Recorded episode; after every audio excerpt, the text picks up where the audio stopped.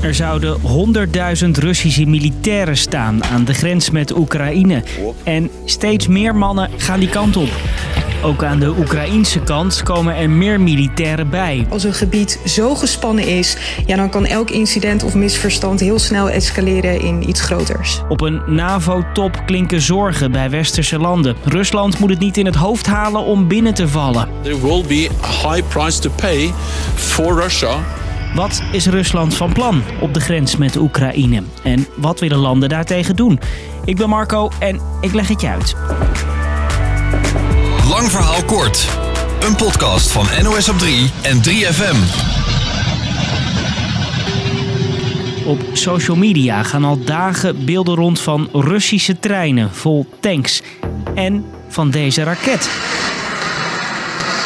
Een hypersonisch model. De raket gaat zo snel dat je hem nauwelijks kan uitschakelen. Rusland-correspondent Iris de Graaf. Alles om te laten zien dat het menens is. De beelden zouden allemaal gemaakt zijn aan de oostgrens van Oekraïne met Rusland. De plek waar al jaren gedoe is. Daar zo meer over. De video's zijn onmogelijk te checken, maar de NAVO denkt dat Rusland steeds meer troepen stuurt. We see a Russian military build-up. We call on Russia to be transparent, because this is unprovoked and unexplained. Uit satellietbeelden zou blijken dat er bijna 100.000 militairen klaarstaan en er verschijnen militaire ziekenhuizen aan de grens. De Russen zeggen het is voor een oefening. Ondertussen maken Oekraïners aan de andere kant zich ook op voor confrontaties. Inwoners krijgen tips als Rusland Oekraïne binnenvalt. Leer eerste hulp en zoek schuilkelders op in de buurt. En Oekraïne krijgt hulp van NAVO-landen, vertelt correspondent Sander van Hoorn. Door ze bijvoorbeeld te bewapenen, door ze te trainen en door ze politiek te steunen. In loopgraven staan Oekraïense militairen klaar voor een aanval. Wij zijn klaar voor oorlog, zegt deze soldaat. Rusland waarschuwt.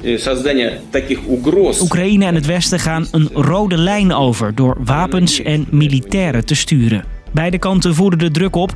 En daarmee groeien de zorgen van de mensen in Oekraïne, vertelt deze journalist daar. Russia has pulled so many troops to Ukraine's border. This is of course a reason of concern. Everybody in Ukraine, although some people would not want to admit it, they are anxious.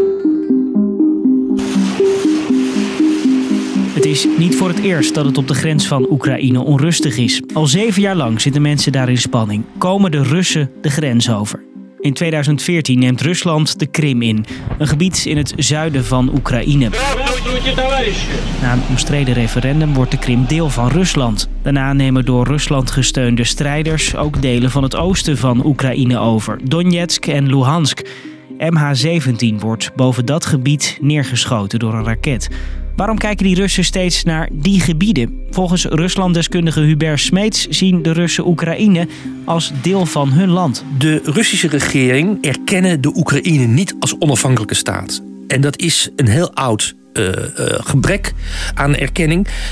Maar dat wordt steeds sterker. Het wordt steeds obsessiever. De afgelopen jaren duurt de oorlog voort. Wapenstilstanden worden afgesproken en geschonden. Zeker 1,5 miljoen mensen vluchten en 14.000 mensen komen om. Oekraïne wil de grond terug en Rusland wil dat Oekraïne minder met het Westen samenwerkt. Die beelden van Russische tanks op treinen verschenen dit voorjaar ook al. Toen stonden er voor het eerst meer Russen aan de grens dan tijdens die inname van de Krim. En ook aan de Oekraïense kant stonden militairen klaar. De troepen trokken zich uiteindelijk weer terug, maar nu staan ze er weer. Het conflict tussen de twee zit al jaren muurvast. Maar er is wel iets veranderd. De Oekraïense moraal om te vechten tegen een eventuele interventiemacht uit Rusland veel hoger is dan 7 jaar geleden. Dus ze halen zich een krankzinnig bloedbad op de hals. Als ze de grens over zouden gaan.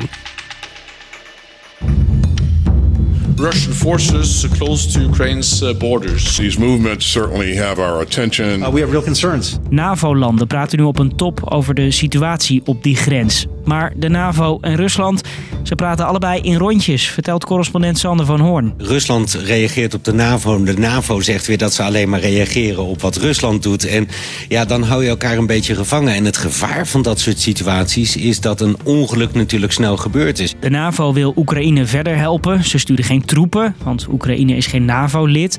Maar ze willen Rusland raken met sancties. De hoop is een beetje dat dat genoeg is om Rusland op andere gedachten te brengen, als ze al van plan waren om Oekraïne binnen te vallen. En ondertussen voert Rusland de druk ook op, vertelt Rusland-correspondent Iris. Het is een bekende tactiek die we hier zien in Rusland, om troepen te sturen naar het gebied.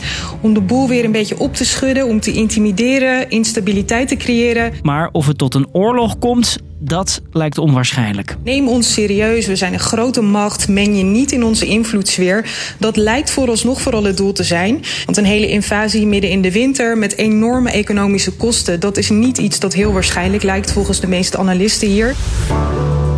Dus, lang verhaal kort, de troepen die Oekraïne en Rusland opbouwt aan de grens staan er niet voor het eerst. Rusland wil Oekraïne weghouden bij westerse samenwerking, terwijl Oekraïne zegt dat Russen hun land hebben afgenomen. De duizenden militairen aan de grens nu maken dat wereldleiders zich zorgen maken over een aanstaande oorlog. En dat was hem weer voor vandaag. Bedankt weer. Dag!